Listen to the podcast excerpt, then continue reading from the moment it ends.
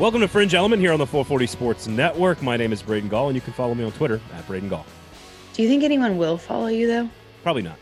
Okay. Mine's Aaron Dugan. You can follow me on Twitter at the Aaron Dugan or Instagram Aaron underscore Dugan.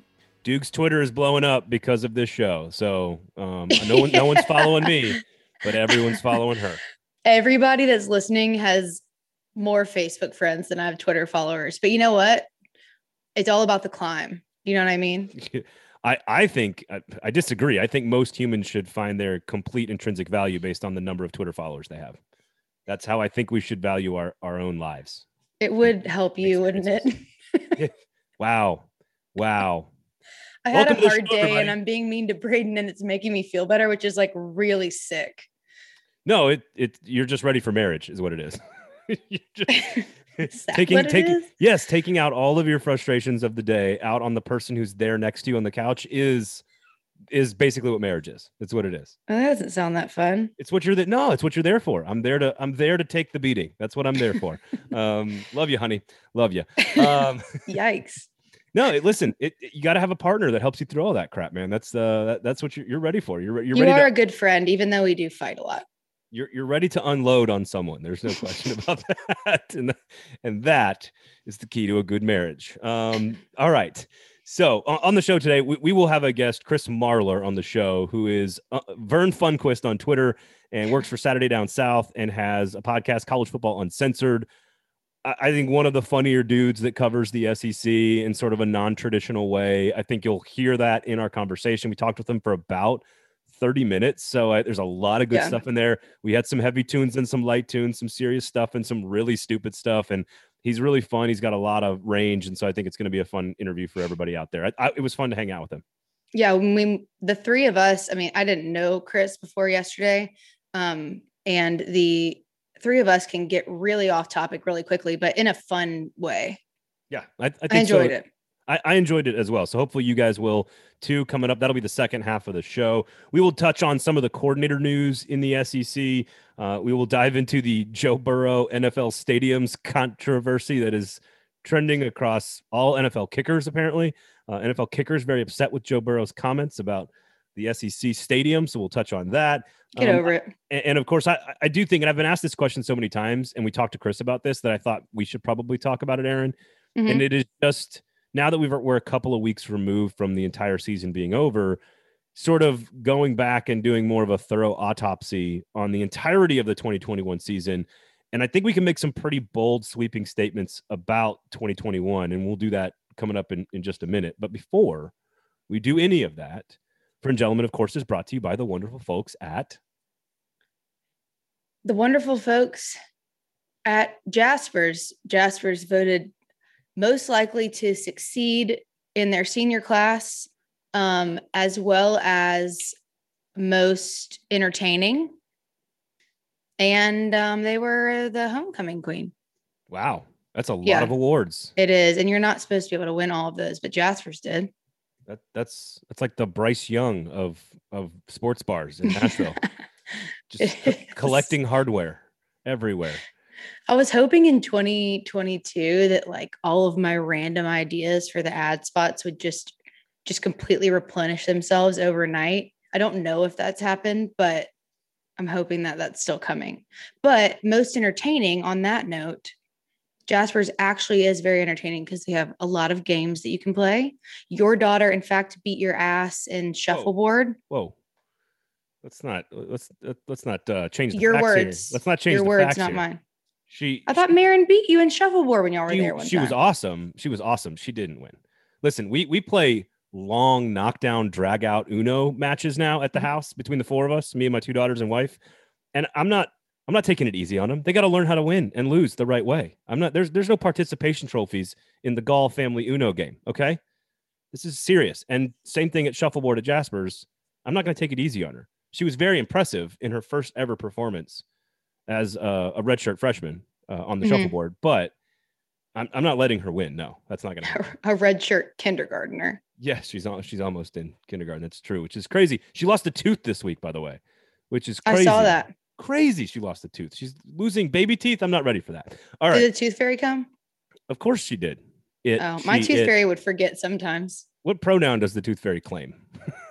it's not on her LinkedIn. I, I was saying I said like, her, so maybe. Yeah, I- said she to to my daughter all, all afternoon. Gold coin going rate's about a dollar. Um, Mm. Tooth Fairy brought a gold gold a gold uh, dollar for for my daughter. Um, one of her classmates got like five dollars for their first tooth, and I thought that Mm. is that is bad tooth fairying, just bad. My bad, tooth bad. fairy brought different amounts of money based on how many teeth he or she had forgotten prior. Ah. So sometimes I had a triple payout on one. so it's like you they didn't pay the credit card bill for a couple of months and forgot, and then they came back and paid it all in one lump sum when they Correct. got the, when they got the cash in the account. Very Okay. forgetful, this Memphis tooth fairy. Yeah, strange, strange. Mhm. Uh, okay, so 2021, I was asked this question and by one of my friends, and then I was asked this question again by a, a radio host that I'm, I'm buddies with, and then again by a third person. So I thought, all right, enough is enough. It's time for us to talk about it on the show because clearly people are thinking about this, and it, hadn't. It, it sort of hit me during the season that we talked about it a lot, and then we sort of had a yeah, yeah, playoff semifinal. But then we had a great mm-hmm. championship game, and it wasn't Alabama. Yep. So I, I started thinking more heavily about this particular question. And I think there is something to it. And that is, was 2021 the best college football season that we have ever had in the quote unquote modern era? Whatever I would call that 1998, the BCS era, just to be easy with it. Mhm. Um, and I think you can make the case that it was. Um, we had 91 ranked teams lose in 14 weeks. There were 47 teams that had ranked that were ranked that had lost by week seven, and we were tracking this like every week on the show. We had Mhm. so many top five teams lose. We had two new playoff contenders. W- We had Georgia beating Alabama. We had Georgia winning the national championship. How many SEC teams have been ranked throughout the course of the year? Ole Miss won 10 games it had never done before in the regular mm-hmm. season. Arkansas was ranked at one point. Tennessee finished the season ranked or was ranked at one point. Uh, Kentucky. In Kentucky, you had LSU and Florida change coaches with one of the greatest coaching carousels that we've ever seen across the country. So not just SEC, but in college football. I think you could argue that this was one of the greatest, most dramatic, most entertaining seasons that we have ever seen in college football, even though the playoff maybe didn't deliver the big numbers like we expected. Yeah, I you mentioned this, and as soon as you did, I was like, yeah, I guess I did kind of have a little bit of a tainted view towards the end just because of how the semi just because of how Alabama Georgia played out and then the you know mediocre semifinals and obviously Georgia overcoming you know getting past that that speed bump that has continuously gotten their way for forever um, was exciting but when I started thinking about it all in all and just the moments that we didn't expect in Cincinnati's presence after seeing UCF feeling like they were denied a spot when they had gone, you know, undefeated and then Cincinnati gets in, which I we all, you know, didn't really know if what it was going to take to see a group of 5 team ever make the playoffs.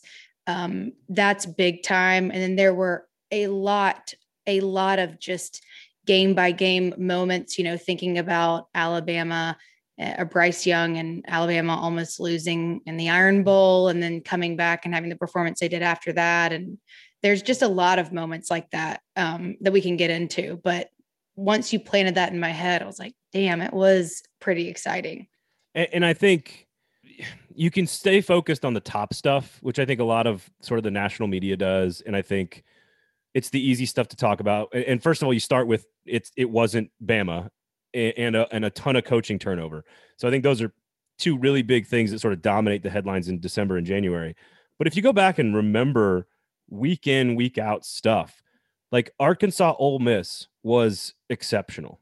Like that was one of the best football games that I watched the entire year. And it doesn't, it didn't mean anything for the SEC championship or the national title, but it was one of the most entertaining moments of the year. Kentucky, Tennessee, one of the best football games I've seen the entire season. Yes, the A and M uh, Alabama game belongs in the conversation, and that night in College Station will go down and be amazing, you know. But but having Kentucky start the way they did, for example, and beating LSU the way they did, and then the game against Tennessee, some of the South Carolina games, and Chris will talk about this later on in the show, like the fact that South Carolina beat some of the teams they beat, and then had had to do it to get to bowl eligibility with a guy that walked off the coaching staff to be your quarterback. I mean, Ole Miss won, as I mentioned, more games in the regular season than it ever had before. I, I don't know. Like you quarterback, how about quarterback development? Like Hendon Hooker emerged at Tennessee. Will Levis emerged at Kentucky. Bryce Young emerges as a Heisman Trophy winner. KJ Jefferson emerges as a star at Arkansas. Uh, the Stetson Bennett storyline at Georgia is still a good one, whether you know Georgia fans like it or not. It's a good one for us as outside consumers. So I, I think it's it's fascinating that that all of this stuff happened inside of one particular season with a ton of upsets and a ton of top teams le- losing. And just getting to watch Matt Corral at all while we had the chance was also, you know, yeah. one of the one of the more exciting parts of the season. I mean, there really was a lot of moments and a lot of, like you said, quarterback development. Um, all in all, I mean, when you really look back on it, just probably like three seasons worth of excitement in one.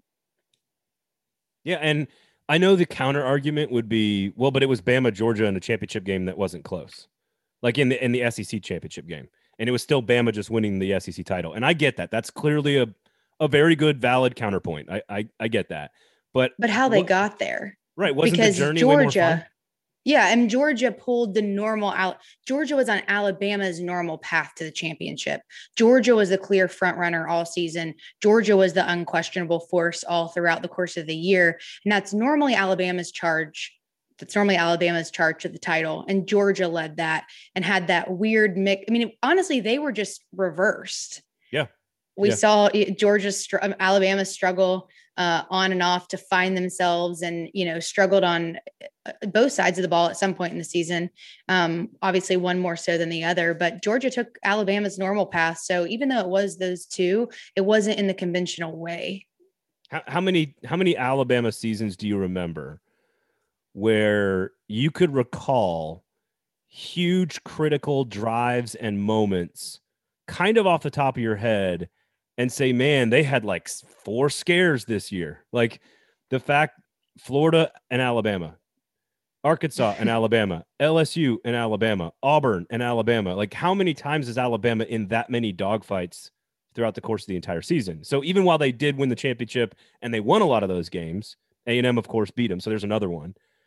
And then they lost in the cha- national title game. So they lose twice and have like seven close games all season that gives people hope, I think, and I think that makes the season more dramatic and more interesting than a lot of the seasons we've seen in the past, where you know Bama beats A and M just last year, like fifty nine to twenty eight, and you're yep. like, well, that wasn't close. no, and it's even being able to add one more team in there because Alabama isn't the kind of team that they only ever, in my recent memory, have struggled with specific teams. The in-state rivalry with Auburn, Georgia, and sometimes Texas A&M and even more rarely so then it is you almost never get to throw another name into that mix of anyone Alabama's even teetered with. I know Florida, you know, has its moments, but never Arkansas. I mean, it's no. it's when you look at it like that, you're like, wow, it, it is different. And um, you know, it's Nick Saban, so somehow they come out uh, as close to the top without winning as possible. But it was well, and and not like that all year. We talked, we talked about this numerous times with with Godfrey that like the reason these coaches want these jobs to stay in these positions, like where you don't think you've got a chance to win a title, Arkansas, Ole Miss, uh, uh maybe Tennessee's in that conversation. I think they've got more upside than Stephen will ever give him credit for, but he's not here to, to defend himself, so I don't care. um, like I agree. South, we talked about South Carolina being one of the most difficult jobs in America. Like they're, but the reason you still want these jobs is not only are they high paying, but in the course of this conversation about 2021 and all the upsets, and we had a resurgence of Arkansas football. Mm-hmm. We had a resurgence of Tennessee football. Ole Miss had one of the best regular seasons I've ever had. Kentucky just, we talked about this all year.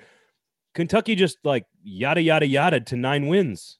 Mm-hmm. Like, and we're not even like, we haven't even talked about the fact that Kentucky was really fun to watch this year. Wan'Dale Robinson was awesome. The, like, the defense was great. They were, they were beating teams they don't normally beat. Like, it, the the middle class of the SEC being as healthy as it was this year, and Bama struggling, and a new champion, to me, that's what makes and quarterbacks emerging and points happening and fan bases feeling good about their coaches. Like that's the stuff that made the season really enjoyable for me.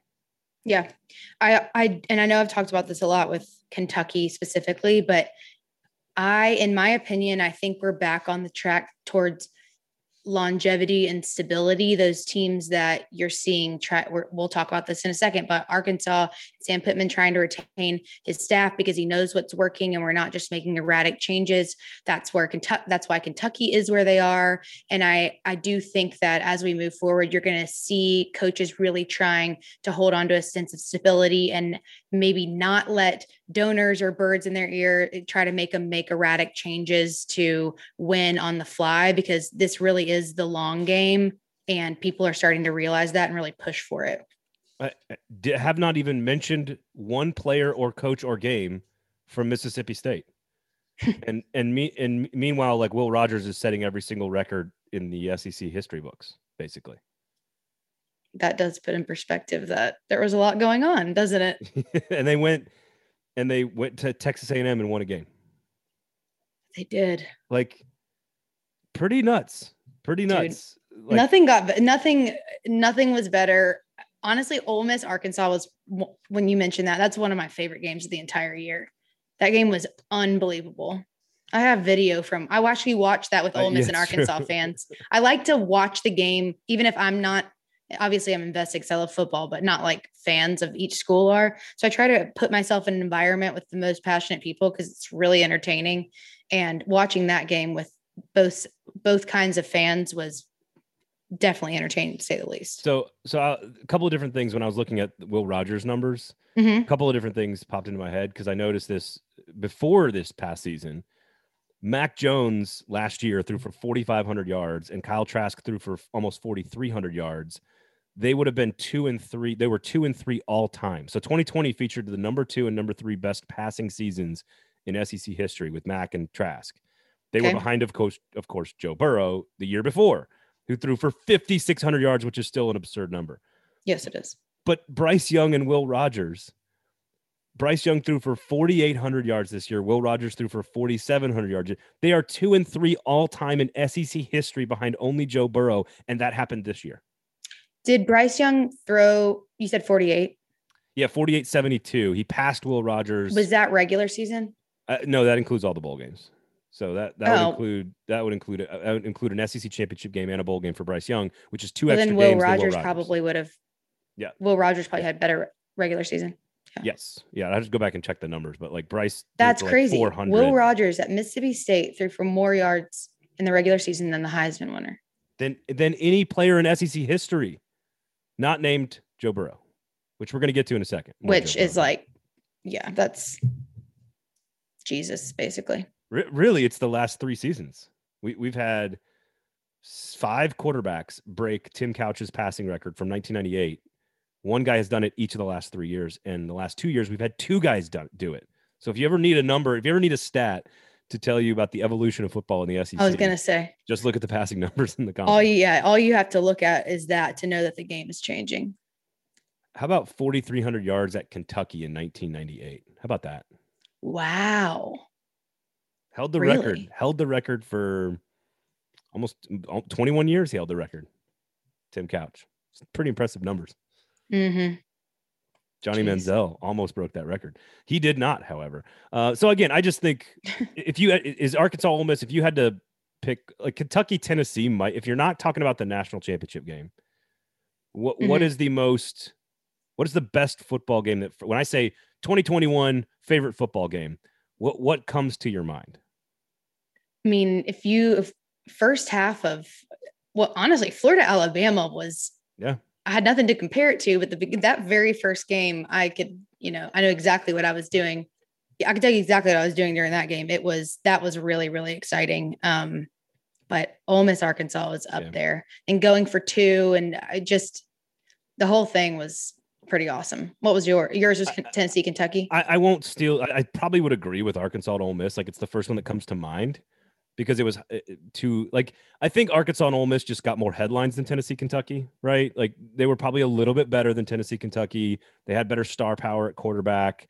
Um, Kentucky and Tennessee were sort of viewed as these, uh, you know, Kentucky's not viewed as like a, a high profile explosive offense, but the game they got into where you know they're going back and forth and Kentucky you know, rushes for like whatever it is and has the ball for like 45 minutes and still manages to lose a game at home in an extremely high scoring shootout, the same way Arkansas and Ole Miss was.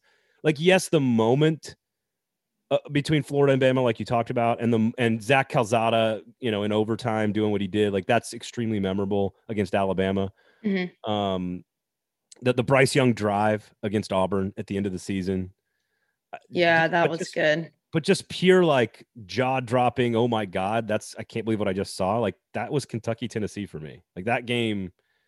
But again, there was a bunch of them. Like Auburn and Arkansas was a great game this year. We haven't even mentioned that one, and that one, you know, a bad a bad call again, a fumble at the end of the game. so, oh, how about Ole Miss Tennessee? You haven't talked about that one. That was a great football game. I know. I just it's hard to. There were so many. Yeah, Honestly, I completely forgot about Ole Miss Tennessee until you just Yeah. said that. throwing stuff at Lane Kiffin, throwing golf balls at Lane Kiffin, and and mustard bottles. Doesn't get any better than that. There's some wild Halloween games, weren't there? I think so. I don't even remember. Remember, because Dan Mullen was in a Darth Vader outfit. I think that was last year, right? Oh, that was last year. Yeah, yeah. God, it all brain. blends together. What a Pan- weird like two year period. Yeah, uh-huh. It feels like yesterday because WTF. time is a flat circle. Yesterday and two years, all the same. Um, all right. So Jo- Time is a speaking speaking speaking of Joe Burrow, uh, Joe. So Joe Burrow said something. He got obviously came to Nashville and beat the Titans, and he's going to play in the AFC Championship game against Kansas City. And I believe his quote was, let me pull it up here. Um, quote: It gets it gets way louder in the SEC than any of these NFL stadiums. That was from NBC Sports. That was his quote on sort of NFL crowd noise because I was at the game on Saturday, Titans and Bengals, and it was very, very loud. He got sacked nine times, which is extraordinary for him to still come back and win the game. Insane. And he's already in the AFC Championship game, which of course none of us should be surprised by because he waltzed his way to the best season in history and a- Heisman Trophy and a national title just two years ago. So we shouldn't be surprised that he's doing it on the NFL level as well. But I thought it was an interesting comment because everybody's in their feelings in the NFL right now about this quote. A, a kicker, former Chiefs kicker, Lawrence Tynes, I think he was on the Giants too. He, he he posted the Joe Burrow quote and he said, "To be fair, Joe has never played at Arrowhead. Having said that, he's in for a rude awakening. There is no place louder in sports, and it's not up for debate. Now, technically, Arrowhead Stadium has the, I believe, the decibel record for loudest stadium. But I'm I, on the whole, what Joe is saying, I will defend him when he says it, it gets way louder in the SEC than any of these NFL stadiums. Kansas City fans have a beef with that, maybe, maybe Green Bay, Buffalo, uh, New Orleans, a handful of places. But on the whole, SEC stadiums on the whole and other great college venues are significantly louder, larger, and more vibrant than almost any NFL building you will go to. So I think on the whole, Joe Burrow is totally correct. LSU versus Arrowhead, yeah, that's a that's a good debate on which one's louder. One registers on the Richter scale, and the other one is got the decibel record. But like, I think they're both they both have a case for that. But on the whole, don't tell me that Jacksonville and Houston and like don't tell me that the don't tell me those stadiums are as loud as the SEC buildings. Like that's not I don't know. That doesn't make any sense to me. I have a theory that maybe you feel like the loudest stadium ever is the last stadium in when you partially lost your hearing. Mine was Neyland. Like maybe we thought, I thought that was the loudest because I couldn't hear that well after it. I Yeah, truly think yeah. I have long term hearing from like, set, well, I was on the field at Neyland and dancing, and I told you this before. Like, I, I was near the speaker in the band, and I Oh, definitely don't think I can hear that well after that. But Tiger Stadium at night against Yes. Florida, I if you have not been to that game, I would argue that there is possibly nothing louder. Well, and, and again, like if we want to debate like which Kansas City at its best, or uh, pick a couple of NFL stadiums at their best versus LSU at its best, Or Seahawks. yeah, or the Seahawks, yeah, like pick uh, pick them at their best. Yeah. Like sure, you might get close on like some decibel levels or whatever, but we're talking about a play an AFC Championship playoff game Mm-hmm. versus like just a regular season football game at LSU, and then and then talk about the league as a whole, like Auburn.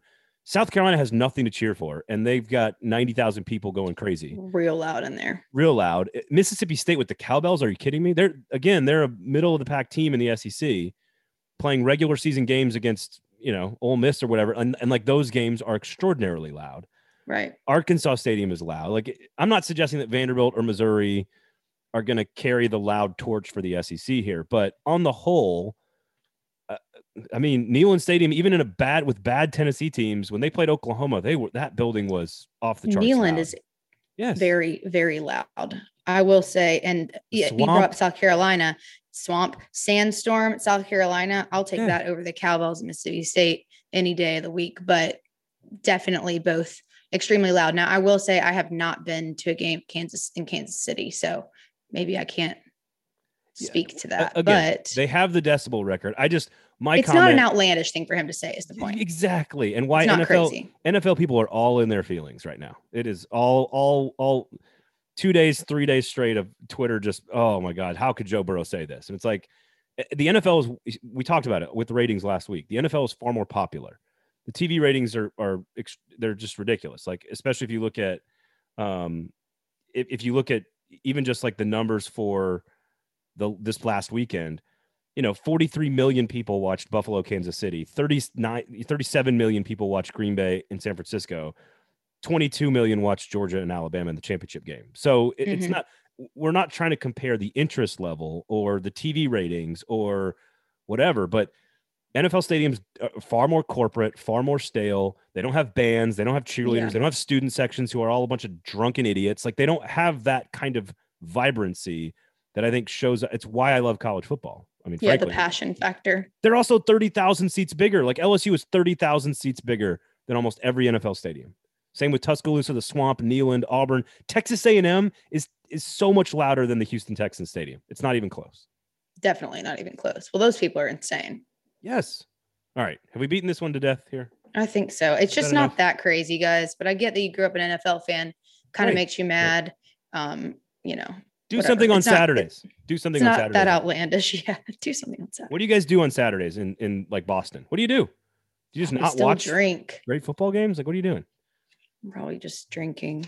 Anyway, uh, Chris Marler coming up in just a few minutes here. Uh, uh, Vern Funquist on Twitter, uh, Saturday Down South. Had a really fun conversation with him coming up in just a minute. So, um, speaking of Boston, he'll he'll he'll make fun of himself a little bit for having some Boston ties. Um, I do want to mention some of the news with the coordinators across the SEC. We'll do a little bit deeper dive into all this once the carousel is officially stopped spinning, because even as we're recording this, Sean Payton is no longer the coach for the Saints. So there's going to be a lot of openings in the NFL. So there could be a lot more changes still coming. Um, mostly Brian Kelly at LSU and Billy Napier at Florida have settled on their coaches. My favorite one, of course, Aaron, before we get to some of these other moves, my favorite one, of course, is Chris Chris Couch, the new game-changing coordinator for the Florida Gators. What exactly, in your opinion, is he in charge of? Uh, You're already passionate. Why don't you just run with this? Game-changing coordinator. What is is what's he do? What does he do? Is it is he mixing the sports juice on the sideline? Like like Coach Beard would do? Like what what's he do? What's a game-changing coordinator? What are you coordinating during the week? I'm honestly asking the question. What are you coordinating during the week? Yep. Or during the game. What are you doing? What what does that mean? It was the same position he held under Billy Napier at Louisiana. So this is not a new thing for Billy Napier. It feels like a little over planning on his part. But what, what exactly does a game changing coordinator? G- give me your best guess because I don't have a clue. I'm honestly asking. Can you tell me like is that all he said? I didn't hear him say this exact quote. Well, no, no, it's just his title. He just announced him as a game changing. Co- I think he's also like a special teams coordinator as well. Oh, he announced him as that as a it's his- title. it is his official title. I'm not making this up. oh, I was like, I didn't know where you were going. I was like, I don't know. I guess he thinks he's good. No, th- no. Billy Napier announced the hiring of a game changing coordinator. His name is Chris Couch. Do you think that means if they have a certain schema going into a game and it's not working, that he'll flip it on its head? But doesn't that just mean calling different plays? I don't know if I understand the differentiation. I I I I I know football. You know football. We know football. I don't know what a explosive plays. Like, do you coordinate? All right, here's the here, here's where we want a big play. Like, is that a game a, a blocked punt? Is that what he's talking about? Like blocking? Well, that wouldn't that be just like a trick play magician? I, I your guess is as good as mine, Dukes. game. It's on the Florida Gators website. Game changing coordinator. I can't think of anything unless you're going in with a game plan and it's not working because of what other the other team's doing, and you completely flip your entire plan on its head. But that just seems like different play calling. So I, I'm I too am a little confused about the title, obviously, because I didn't even know that was his official title. I just thought you were overreacting to kidding. a comment. I thought you were just it's like, oh my, you know, No, he's a new no. game changing coordinator. No. No, Uh, not also, an adjective. It's the title. also, for those listening who have heard Aaron Dugan say schema probably I do say it a a, lot. a dozen times, and like no one else, no one else I've ever worked with in football uses the a on the end. It is an appropriate word for those that are listening. Schema, Technically, the right way. schema is it. a is a word. It is a representation of a plan or theory in the form of an outline or model. So Went to is a- Vanderbilt. it is a game plan. There's you're using a, an actual word, but it's not how anybody talks in college. But it's the more general term of the whole thing, like the overall offensive schema, as opposed to like a specific scheme that you're using. I again, you Vanderbilt folks in your education would know the difference with the A. I'm just saying she's using the correct word because no one else uses the A. But it is Big but word it is derivative girl took eight years of Latin. What can I say? You took eight years of Latin. Mhm. What? If if people spoke When are you gonna Latin, I that? would be able to speak it. I mean, I know what everything means because of it, but Oh, great. I, you don't speak it. I mean, no, no, it's not really a, a language. you don't have to use. Mm-mm, no, I can speak Spanish, but you don't really speak Latin. Way to go. But I do know what schema means. So, Right, Well, it, it means exactly the same thing as when we say everyone. scheme. When I say like except for mine's, yeah. What's the offensive scheme? Scheme is correct. Schema is correct. They're both correct. There is technically a difference, but yeah, I've just never heard anybody use the A the way you do. And I like just- that word. What word do you use more than any other? I don't know. That's a good question. There's I'm going to start paying attention. there's a few that I like. Um, I didn't realize I was the only person that said schema. I've I've never heard anybody. I've done a lot of talking. I think about my football. dad says it too. a lot of talking about football with people. Me, I have done that, and I don't I don't remember anybody that uses it like that. I like to Again, it's not out. incorrect. That's the thing. I'm not I'm not calling you out here. Yeah, yeah. No, no, I know you're not being critical. I'm making sure the listeners know that both are acceptable. Scheme and schema. Oh, yeah. You don't want them to think I'm stupid. Well, that's always a concern of mine. Trust me, I'm not. She's a big quantum physics, guys. She's a big quantum physics person.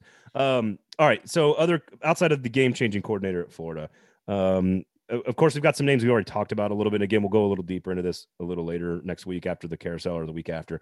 Austin Davis is your offensive coordinator at Auburn. You know, Will Muschamp elevated for, for, to Georgia. Um, Charlie Weis has been hired as the offensive coordinator at Ole Miss. That's a fascinating decision for me if I'm Lane Kiffin. Like, I don't, I don't want to hand off. I'm Lane Kiffin. I don't want to hand off over my offense to Charlie Weis. I just don't. He also hired his brother Chris Chris Kiffin to be the co-defensive coordinator at Ole Miss. You mentioned this already. Arkansas and Sam Pittman keeps Kendall Briles and Barry Odom. Uh, Jeff Schmedding looks like he will be the defensive coordinator at Auburn, being promoted within now that Derek Mason has left to be at Oklahoma State. Mike Mhm. Elko, Mike Elko at Texas A&M left to be the Duke uh, defensive coordinator. They hired DJ Durkin from Ole Miss, who also lost Jeff Lebby to Oklahoma. So there's a lot of changes. We'll dive a little deeper into all of this later, but um, any of that stuff stand out to you just on its surface be- before we get to Chris here? Um, obviously, I mean, Mason's the first thing that comes to mind, but that's probably just because my personal relationship with him. I'm not totally shocked by this. I understand why this move looks interesting from the outside, moving to you know away from all a program like Auburn or away from the SEC. I have a feeling, which we can get into it more next week, um, that Mason's doing that with uh, some long term uh, vision in mind, and I, maybe we'll save that until we really dive into this um, next time. And then I'm not, I'm not totally shocked about it on a personal relationship level. I can't really see him and Harsin um, um, going that well together. Maybe I'm wrong about that, but Mason's very um, deliberate about his what he thinks and gets on a platform and kind of stands for something. And Harsin seems to be shying away from making really public, uh, taking really public stances on certain things. I also know that the the move from being an SEC head coach to being a coordinator is extremely tough. I've seen it up close a couple of times. It's just a really hard transition, no matter what. I just am not totally shocked that maybe those two, uh, you know, maybe that wasn't a good long term fit. I think there's an ego element, but I think the job is way easier. I, I think being The job is way easier, way and he gets to concentrate on. Mason Yeah. is a defensive minded coach. football, He gets to yeah. concentrate on what you're. Yeah, you don't have to deal with all of the BS, which I do know was not his favorite thing about being a head coach. I, I wouldn't want to take phone calls at 2 a.m. either. Nothing good happens. or just a press conference after you get your ass kicked. I mean, it, like true. there's a lot, there's a lot of stuff that's just not that fun. So so when you say Derek Mason might be, you know, operating with an eye towards the future, the first thing I think of is, you mean he doesn't? He's he's taking a step back. Being the defensive coordinator at Auburn is a better, more prestigious, higher paying role than being the defensive coordinator at Oklahoma State traditionally. But But if you're concerned about the long term job security of your boss, i.e., Bryan Harsin in this situation, that is an interesting angle in that decision by Mace to leave. So, Yeah, and just all that's never a good place to be to be collateral damage in a fire in a yep. firing because you don't have nearly control over the time or your options. You have to pivot really quickly without actually getting to be as intentional as you would want to be. And then also, I mean, we're seeing a lot of changes to college football as a whole in terms of, you know, we're moving, we've talked about are we moving towards these super conferences? What's happening? And if that's the case and Mason continues to prove himself and is able to do something at a school that has a little bit less, um, we'll say, uh, stop signs like Vanderbilt did academically and budget wise and all of that. I mean, you know, he may end up climbing the totem pole again, and who knows what that will mean if this expansion continues to happen in the future. He might set himself up to be in a good position. uh, you know, you talked about the personal relationship between Derek Mason and Bryan Harsin. I would be fascinated to know about the personal relationship between Derek Mason and Mike Gundy because that Now- feels that feels like a step in a very different direction. Uh, if you uh, can smell what I'm stepping in. So you're i do smell what you're stepping in and you're not wrong about that didn't speak on on that side of it but that's why that's part of the reason why i think that there are other motivating factors I like I like where your head's at. I like where that's at. Uh, all right, so those are just some some updated some news and notes there from the coordinator carousel. Again, Bill O'Brien staying at Alabama for now. That could change by the time you're listening to this or by next week. So we'll, we'll see what happens with the NFL carousel, and we'll have a, a more thorough conversation about the coaching staffs across the SEC.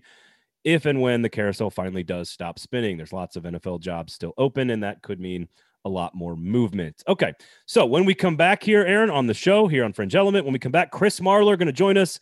Vern Funquist on Twitter, host of the College Football Uncensored podcast for Saturday Down South. When we come back, our conversation with Chris Marler on Fringe Element right here on the 440 Sports Network.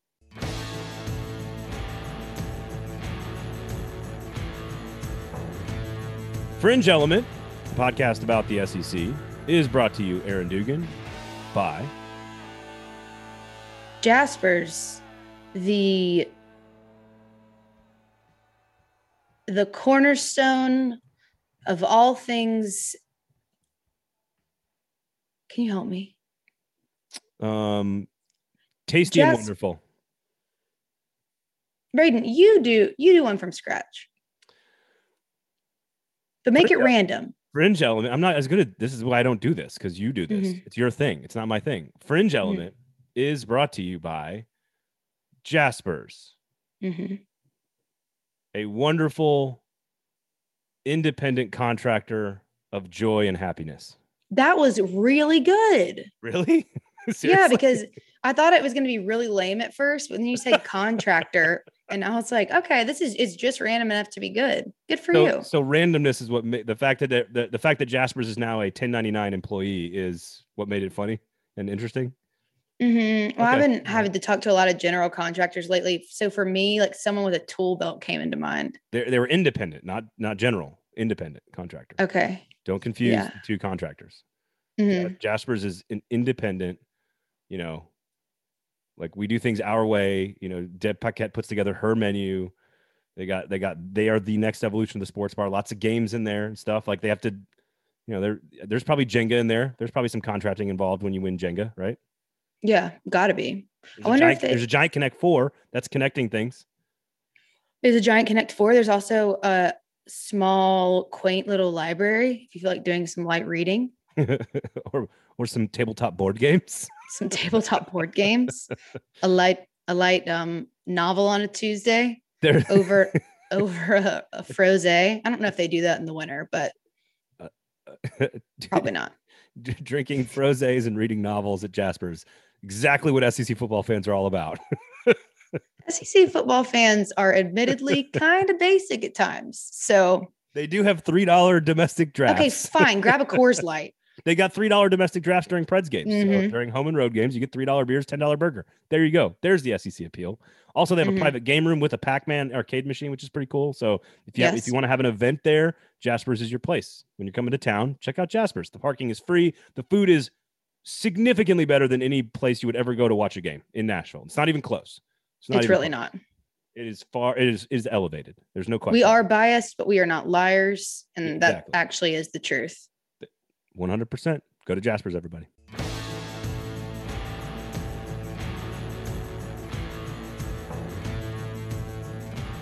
Chris, welcome to the show, man. Uh, good to have you on. I, I I've been a listener of the pod for a while, consumer of Saturday Down South, of course. We appreciate you joining us. How are you, man? I'm good. I'm good. Um, I'm a little bit nervous just because your partner was just off air talking about how she's gonna make people cry. So like I, you know, I don't know how this is gonna go. First of all, that's not what I said. I said I wasn't going to try to, but Oh, okay. some See how- things see are how just she- do you see what transitive there? results. See what you What'd did? you say, first. You only get one first impression. I feel like this has already gone well for us. Yeah, I feel great about it, honestly. Imagine working with her every single week. Um, so, I, I, I, first of all, just so that our audience sort of gets to know you, you a little bit, uh, obviously. Sa- Saturday Down South, um, you've got the podcast, College Football Uncensored. Tell everybody sort of your background, where you're from, how you got hooked on SEC football, and how you Yeah. got into the uh, this this this weird world we call digital media broadcasting. Yeah. So um, I lucked into everything. Uh, to be honest, like I, I so I, I grew up, um, uh, and like we talked about this. Like if, you, if you've already seen my Twitter, uh, there's nothing off limits. Everything's pretty transparent. So had a pretty shitty dad, and we had one thing in common. It was sc football, and I just was like hooked from like day one. Um, and I think also like the first season I watched, like they're my whole family's big Bama fans. Was like the '92 season, so I was kind of hooked immediately there. And but it's always been my favorite thing in the world. Just always, I, I love college football and, and, and football season in general. Um, and so around after like my I finished my fifth and a half year of college and finally graduated. I um, I used my degree to get a bartending job for like the next decade and just kind of drifted around Atlanta, um, underachieving. And so, and I, I did like stand up and stuff like that. Um, and I, I, I just, I remember like listening to Every Day Should Be Saturday, that, that podcast like once, and like inspired me. So I started writing, I started a blog and all this other stuff, and and would write this like weekly article called "Winning and Boozing."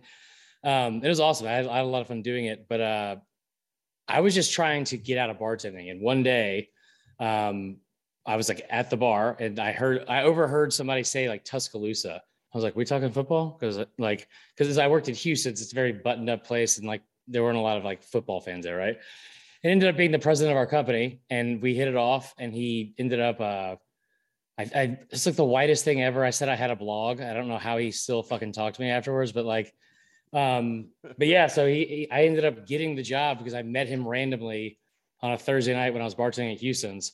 Um, and Aaron, this is a fun fact. I, I know you think this is off limits, but it's also how I met my fiance, um, or my ex fiance. So both of those things happened at Houston's.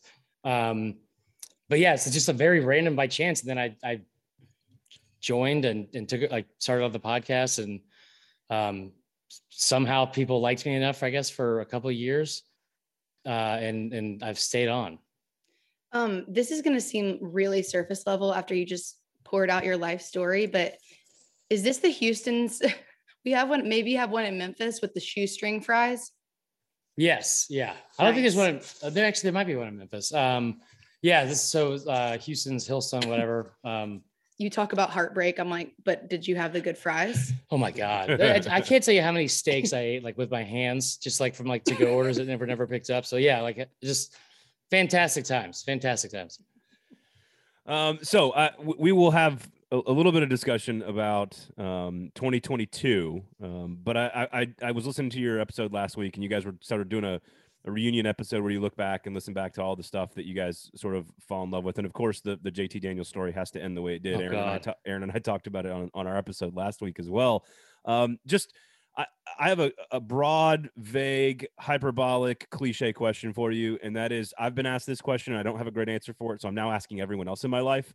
What was 2021 one of the best college football seasons ever? And so you know what, man? Like honestly, it was like every year, right? We're like inching closer to the season, and like you had like like it starts with like the preseason magazines start coming out, like when you're at Publix, and it builds this excitement. But like for the most part, it's the same shit every year. It's Bama, Ohio State, Clemson, whatever. I mean, from jump, like from right from the start, like Oklahoma shit in the bed against Tulane. That was amazing. Um, and then, you know, like it just, yeah, this was at, at one point, I remember talking to Peter Burns about this, and he was, he was saying how like, how great the season's been. And like, for a week to week basis, Bama was just like a nightmare at times, right? Like they just, the offensive line was garbage. And, and I was like, no, it's been so stressful. He's like, this has been the most fun. Like you've been a fan. If you're like a Bama fan, like specifically, and you had like the Georgia story, which I think was a little bit like there's it seems like there's so many LSU lights in the SEC now, like where you have like Pittman, who like it means so much for him to be the head coach at Arkansas, like like it did for Coach O, and then Georgia, like you could tell they were going to go on a run, and so but we still have that much parity like throughout the year. It was awesome, man. It was awesome. Besides Zach so, Calzada, I hope that guy just uh, that guy was the worst. I want to go back to, back just for a second, Chris, because I'm I'm confused by the fandom here because you talked about Bama. I told Bray, I'm like, is he a Bama fan or and he's from went to college in Georgia for a while. I did see that. So you had Georgia College, Georgia State. You're wearing Georgia a beamer college, hat. Yeah. You have a tech, tech sweatshirt on and you're talking about Bama. About so now I'm just really confused. So um, I've been a diehard Bama fan for most of my life. Uh, for my, yeah, my entire life. And then um, honestly, like really didn't care about any other teams. Like I, I grew up in Atlanta, and so I loved Georgia Tech. Like just growing up, um, uh, like I was, I just was not a big fan of, of Georgia growing up, um, just for other reasons. And then, uh, but like Bobby Dodd is like my favorite stadium. It's just like it's like nestled into the city. It's like this perfect, amazing, beautiful backdrop. Um, and so I'm, I'm a I'm a Bama fan. My family lives in Columbia, South Carolina. Um, and so that's like the South Carolina stuff. So my sister went there, but yeah. So I I, I played baseball um, in college, and I wasn't good enough to play D one. I went to like Middle Tennessee State at high school. Um, nice. I went to Middle Tennessee it. State for a year at high school. Did you? You did? Yes, I did. I went. I learned dry campus. In fact, dude. in fact, in fact, my one of my the next door neighbor was Dewon Brazelton, who was like the number one or two or three pick or whatever in the in the yeah. draft. I lived in the baseball dorm my freshman year as a, oh, as a freshman around a bunch of senior baseball players. And I was walking to the rec center one day, and Dewon's like, "So what car should I buy next month?" And I'm like, right. I'm like 18 years old. I have no fucking clue what I, what he should do. He's about to get drafted yeah. in the majors. Yeah, he was a first round pick. I mean, like, I mean, thank God he got drafted too, because the facilities they had were, were, fucking awful. It was it was terrible. But like, um, yeah, so I went there and and I hated it. Left and went to yeah to play baseball, and so then I went to um like that was also when you couldn't go D1 to D1 play in the same year. Mm-hmm. So I went back to I went back home to like Georgia College State University, um, and went there and like like as like a preferred walk on, I guess, and and then started the year there. And like none of my none of my credits like transferred over. Uh, I'll use that as like part of an excuse for why I was in college for fucking ever. Um, but yeah, so I went to school there, and like, and I always hate this this like getting brought up a little bit because it's like like I mean, you could talk about the broken engagement all you want. I don't give a shit about that. This is what bothers me the most is when people say the same old cliche shit where they're like, "Oh, you're you're bandwagon Bama fans." Like, listen, like I like if your parents paid for your college, like if if your parents paid like eighty thousand dollars for you to go to Auburn, that doesn't make you like a better fan necessarily, right? Like, so I just I grew up with it, and I think like most SEC fans, just a very irrational love for like you know the team and all that kind of stuff. So but also now I think like being older, like I said it on the pod last week, I don't know if I'm just becoming soft or what, but like I enjoyed watching Georgia win. I enjoyed like like like that. I enjoyed watching the end of it when I knew it was over, right? And it was a cool moment, Stetson Bennett, and um, I don't know, just I I I, I feel like I like support like so many different teams, like for my friends or whatever. Um, but but I guess like Bam was probably number one. Yeah, I wouldn't. I wouldn't call you bandwagon, just for the record. Well, I think childhood defines the fandom more so right? than really anything I, else. So if you grow up watching a team, that's really where it is. But, but see, the thing is too is like so. Uh, my my family, my mom's side is from Massachusetts, and so I made like a distinct change in like 1997 to be a Red Sox fan because I went to I went to Fenway, and if you've never been to Fenway, it's like a religious experience. We went to Fenway Park July 4th weekend I remember telling my dad this when I was 12. It, was the closest thing I had ever seen to college football, like a college yeah. football stadium. but like, but in like obviously different sport, like everybody was zoned in. Every like it was just the coolest setting. So I just I fell in love with the Red Sox, and so then I didn't realize how this would pan out me growing up. But like, I just been like the biggest fucking douchebag fan because I'm a Bama fan and the Red Sox as well. So Ooh, it's like yeah. tough, man. It's It's, a, tough. bag. I, I, so there's there's a few things. I do think going to. I think your parents can absolutely bestow upon you a fandom. I'm a Mets Yeah. I'm a Mets fan. I did I did live in the area in the in the mid to late 80s. So like I, my first ever sporting event was Shea Stadium. So I, I've got some like reasons there. But like my father passed that down to me. So I think you absolutely can inherit your sports fandom. I, I'm just meant like the paying for the college. right. Yeah. Yeah, that, right. But I, I do think like being at going to a campus can change your fandom. Like I grew up a Yeah. Wisconsin fan because I'm from Madison originally. I went to Tennessee, and so I've become a Tennessee fan. I also Mhm. think I- I also think being in the media, this is why you've gotten soft. Once you get in the media, the highs are not as high, the lows are not as low. and you Yeah. sort of you sort of appreciate the new and the storyline. So I've got again, I've got like six more follow ups here. No, Um, fine. I- Is your Tech sweatshirt? This is the important stuff. Is the Tech sweatshirt a Georgia Tech sweatshirt or a Virginia Yeah. Tech sweatshirt?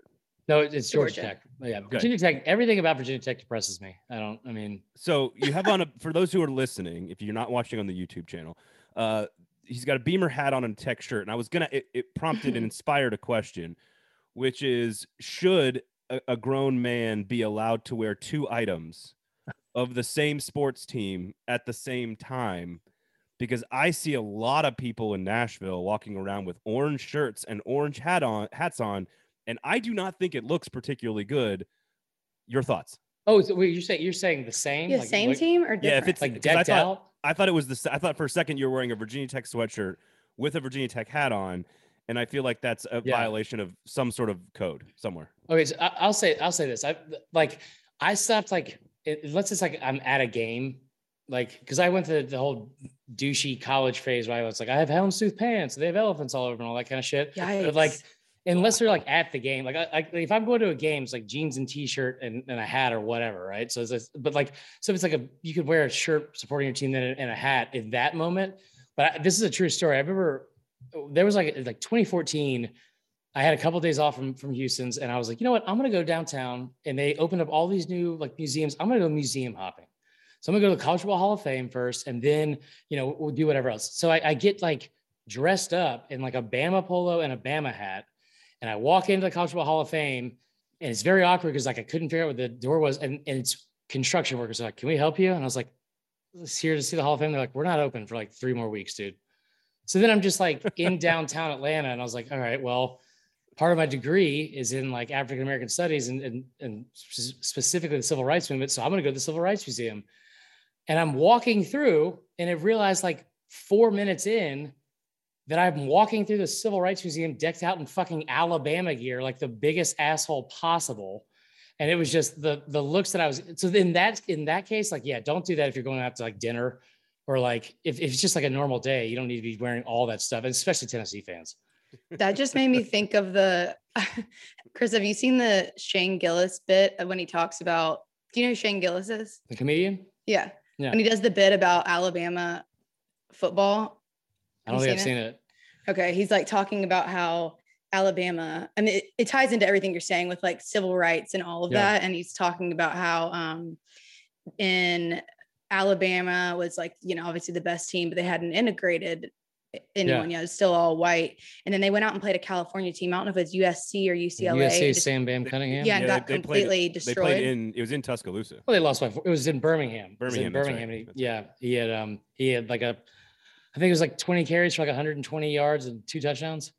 and then they immediately started integrating their program. And Yeah. Shane says something like, "It's a little late for high fives on this one, guys. It's 1971. Yeah, Like we, we should have gotten here quicker." But But football, that's the other beauty of like my fandom is like, I don't know if I could ever live in the state of Alabama. Just to be honest, like I just like I mean, I don't want to sound like Tough. uppity, but I just I can't I couldn't live in like Wetumpka.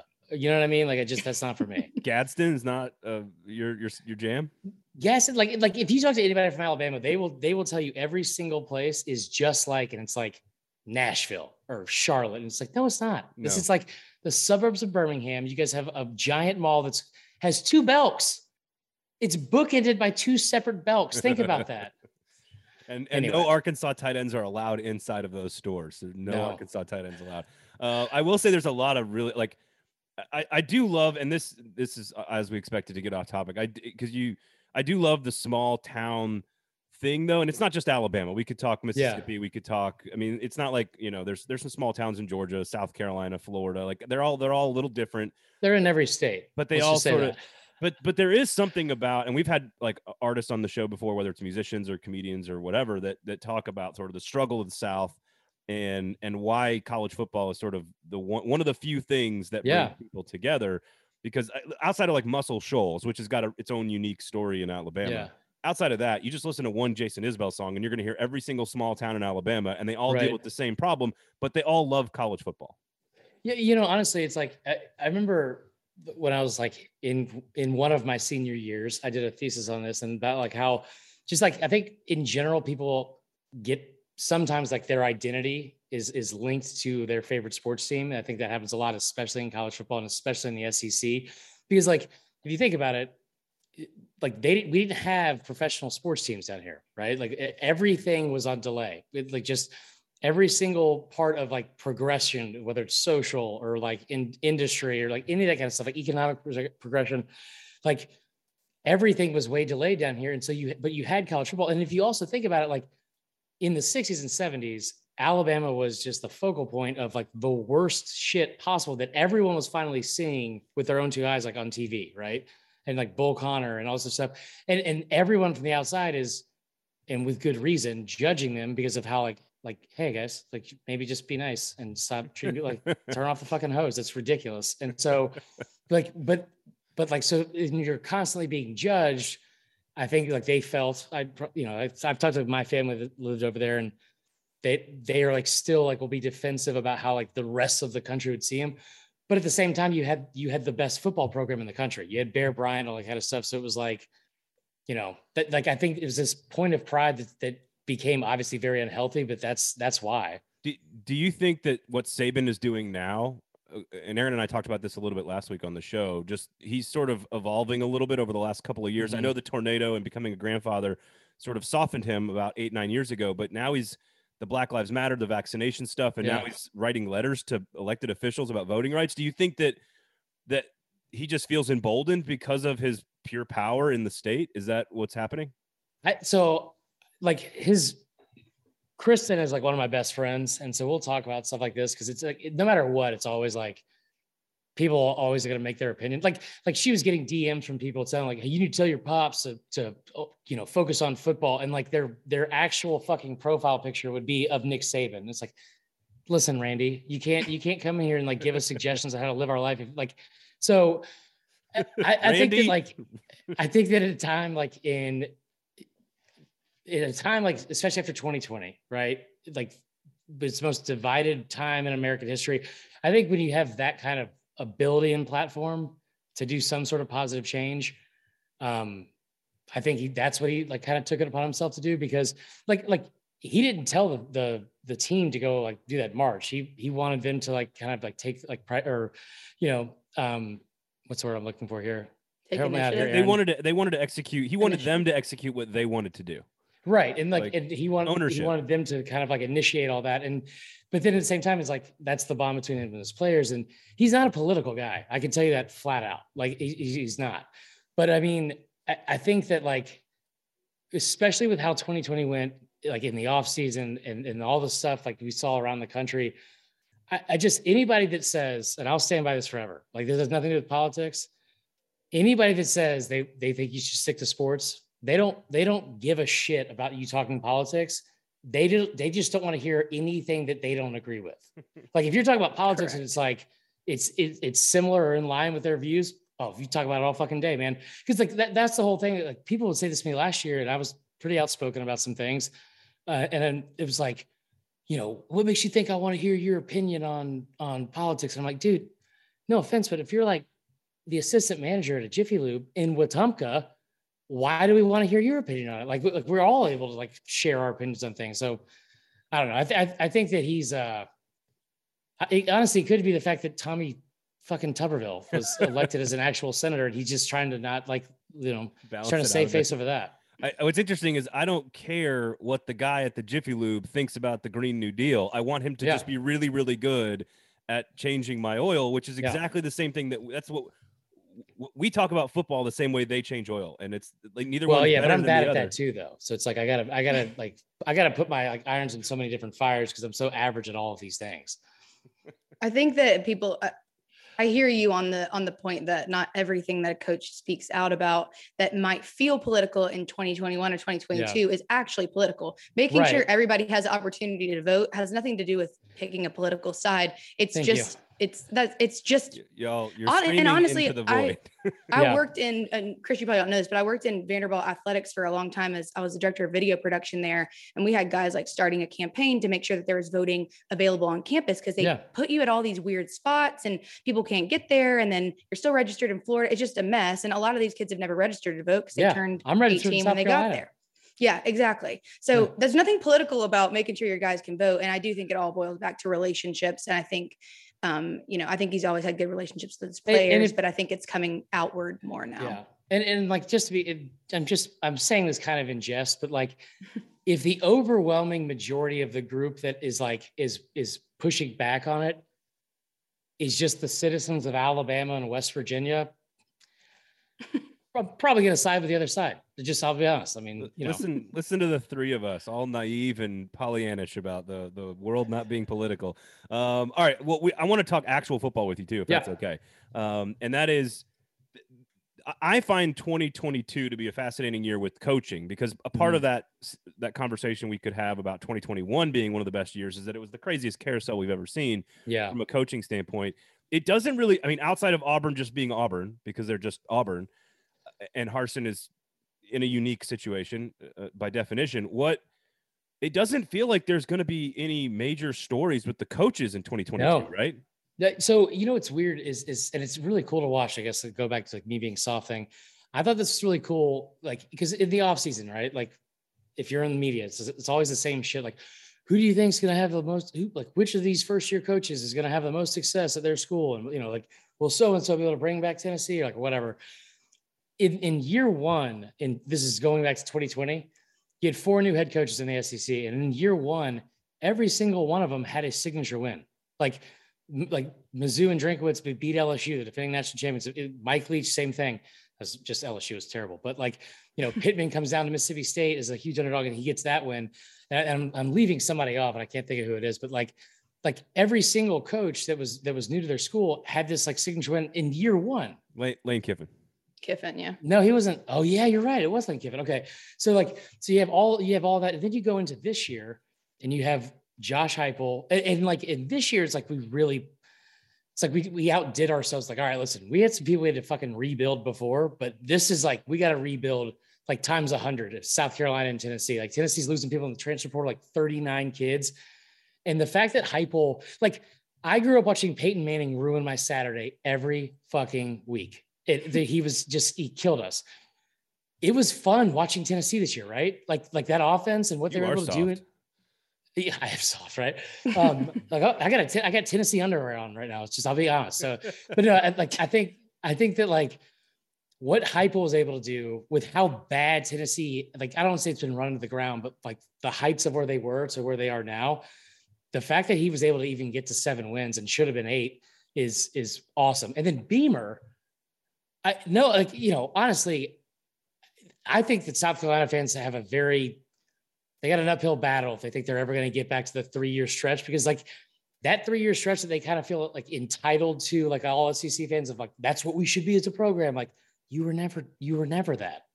You're like I always say, it's the Mississippi State of the East. Like you, you're an eight win team every year, but like Beamer beating Auburn and Florida back to back, like like to get to a bowl, and then beating North Carolina when they're fully healthy. It was just it was cool to see like just how like some I just I don't know how starved some of these fans are for like any kind of success, and it just I don't know how they deal with it. Uh, uh, like South Carolina fans, I don't know how you deal with it.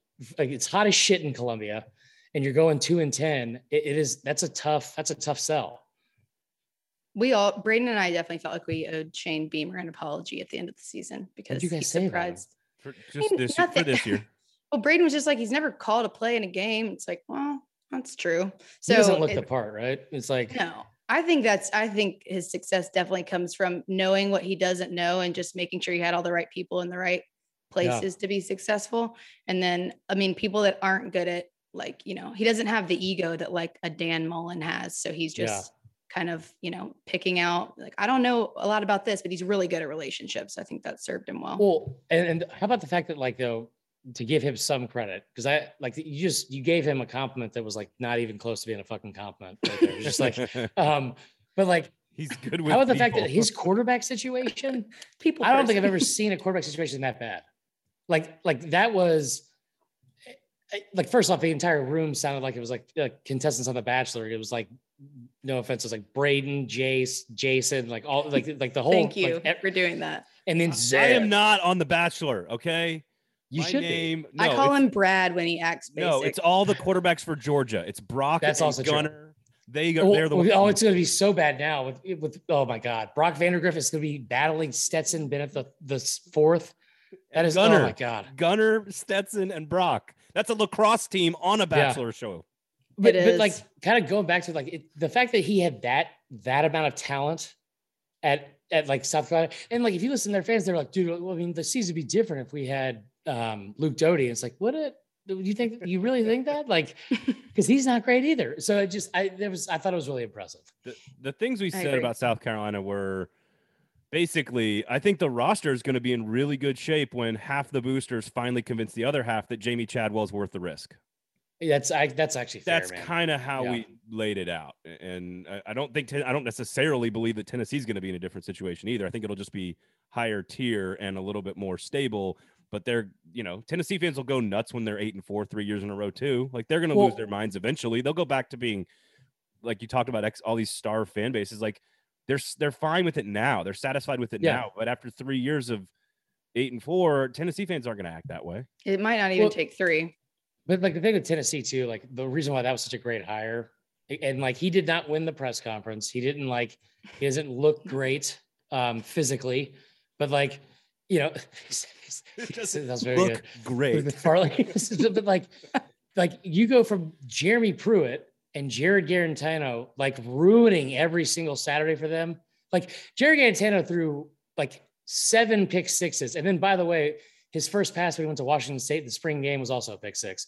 But like how bad that offense was, just having like some like a breath of fresh air and having offense again, like I think that was like huge for Tennessee fans. But you're also very right. Like they had a little bit of success this year, and you already saw what happened with the fucking Ole Miss game. And like, I mean that that fan base is they've come for me so many times on Twitter. It's it is tough. Ole Miss. It's a, it's No, a ba- no, no. it's a But badge of honor.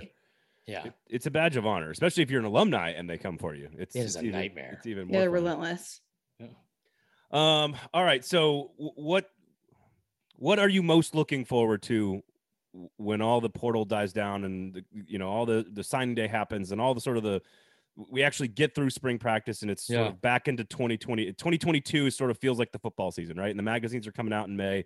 What are the things you are most looking forward to in in college football in 2022 in the sec Well, to make Aaron super uncomfortable, uh, again, um, the first thing I'm looking forward to is like the the summer I had last year with the engagement being broken off and then going into football season was not that exciting for me. So like just getting back into it's like it's kind of like being back in like when you around fans for the first time, like just getting back into this like routine and things that like you know that are nostalgic and we love. I, I'm I'm definitely looking forward to that. And then also like I would say like like you you've got Kirby now where he has he's coming to like his own and he's beaten Nick Saban and, and Saban's not been beaten twice, right? So like as a Bama fan, I'll first off say the revenge tour for next year is going to be a lot of fun. It like it like a lot of fun. I, I'm assuming the offensive line will be better and we won't have four running backs out um that, like just throughout the whole season. And also Slade Bolden decided to go pro, which I don't he's not going to get drafted, but good for him for making the graphic, I guess. Um so I'm excited for that. But then like going in going into like I guess year two of some of the stuff with Beamer and, and you have some really really good non-conference matchups early on. Um like like Georgia, Oregon, Bama goes out to Texas. I think somebody goes to Notre Dame. I think Arkansas goes to Notre Dame. That doesn't. Th- those two, up. they they should never hang out. That is a weird thing. But um, I think like for the most part, it's it's kind of like I- I'm looking forward to seeing like how you you do have generational talent in like in Tuscaloosa especially, where that that it has to come back, right? Like they can't they can't go pro.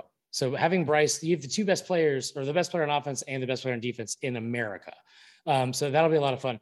Then you also have stuff like other storylines like KJ Jefferson, who just flew under the radar until like the very last week of the season or something like that, and who was who was awesome. And like seeing if he can take like does Arkansas now take the next step? Like I don't think they'll be like you know the Mallett years or the Petrino years, but like do they do it like Kentucky? Are they able to do it like Kentucky has done, like which is sustain, you know, catch fire and, and win ten games, something like that? Like I, that's it seems so far fetched and like like delusional almost, but like winning seven games this year, I think would be the same thing.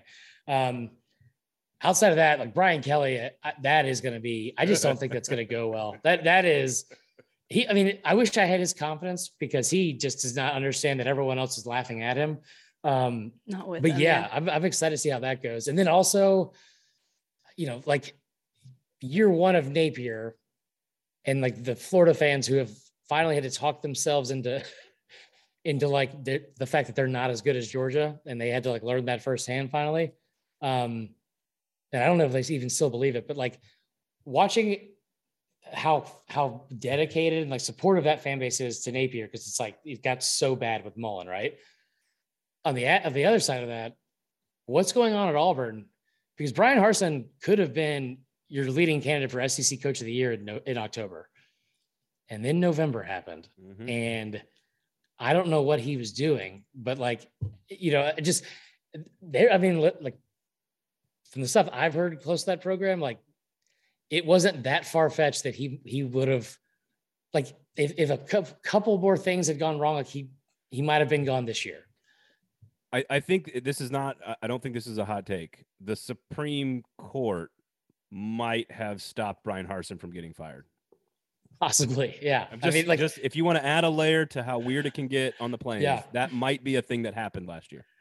yeah. I mean, I, I think like I really going into next year too. I feel like there's so much more parity, and we talk about the SEC, obviously, but like even teams like Michigan, who's a blue blood, obviously, even though they've only won a fucking half a national championship since 1948, they will never admit to it. But like, but like you have so much more parity. But now I think this year you're going to start seeing like a return to power from some like very, very traditional blue bloods that like that have been out for a while. Like USC is going to be successful because the Pac 12 sucks. And also like Lincoln Riley is going to be successful there. Right. I'm still a big believer in Steve Sarkisian. And I think that the talent he's bringing in like from the portal and those recruiting classes, I, I just think that Texas is going to be a nightmare to deal with at a little bit like at like maybe not like 12 and 0 but with him and and his like he's the best offensive mind in, in football just period and so wow, wow. I, I mean i think like well for college football um I, I just i think that like they could be really good and and yeah I, I would say that i would say that and then also kiffin you know Yeah, I was gonna say Joey Freshwater's offended at your statement about Steve Sarkisian. to- I mean, that, it's it's like one. Well, no, Sarkisian's better than Lane Kiffin. Okay, Uh, but I'm also saying that because Sarkisian didn't show up to fucking practice before the national championship with a bottle of champagne, give everyone the finger, and then leave to go to Boca. So there's that to consider. Aaron, you got anything else uh, for our wonderful guest? Trying to think. You Chris, go first. I'm gonna Well, well, I was going to say, Chris, tell everybody where people can find you, plug all the stuff, give everybody, you know, college football uncensored, Saturday down south, do all that good stuff. yeah, so um, if, I mean, well, actually, no, I'm I don't run the social media at Saturday down South anymore. So you should still follow, but you know, it, I won't be as enthusiastic about it. Uh, so podcast is college football uncensored. It's a lot of fun. Um, I, I, it took like three or four years uh, until I was finally allowed to say the F word without having to bleep it out. Nice. Um, so now we have we have uh, our own podcast over there. Me and my buddy Tyler Huck. So you can check that out. Um, I think on Twitter it's like CFB underscore uncensored, and then I'm my social media handle is Vern Funquist. Um, and as like from it sounded like from Aaron when we signed on here, um, it seemed like a really impressive Twitter feed. Uh, like for anybody that doesn't know me, so you'll you'll you'll follow me, and like three days later you'll be gone. we well- do know quickly when you look at it that there are some sensitivities that we tried to avoid, like corgis. Oh yeah, Um, don't talk about corgis. Well, That's it. I- I- that's it. I'm- That's his line right there. There it is. I mean, like, I'm- like there's a sensitive. It's just that. I, I am a Mich- I'm like the Michigan fan of corgis. I- I had a half a corgi growing up.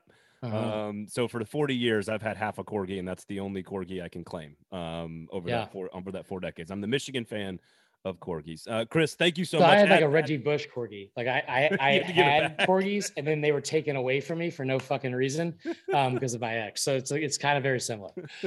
at least That's hopefully messed up. hopefully your hopefully your parents didn't have to give a house back. That's that's a that's No, a- no, it's a- that's an important part of this equation. Chris, thank you so much, man. Again, the podcast, college football uncensored, Saturday down south, at at uh, Vern Funquist. Thank you so much for hanging out with us, man. We appreciate it. Yeah, enjoyed it, guys.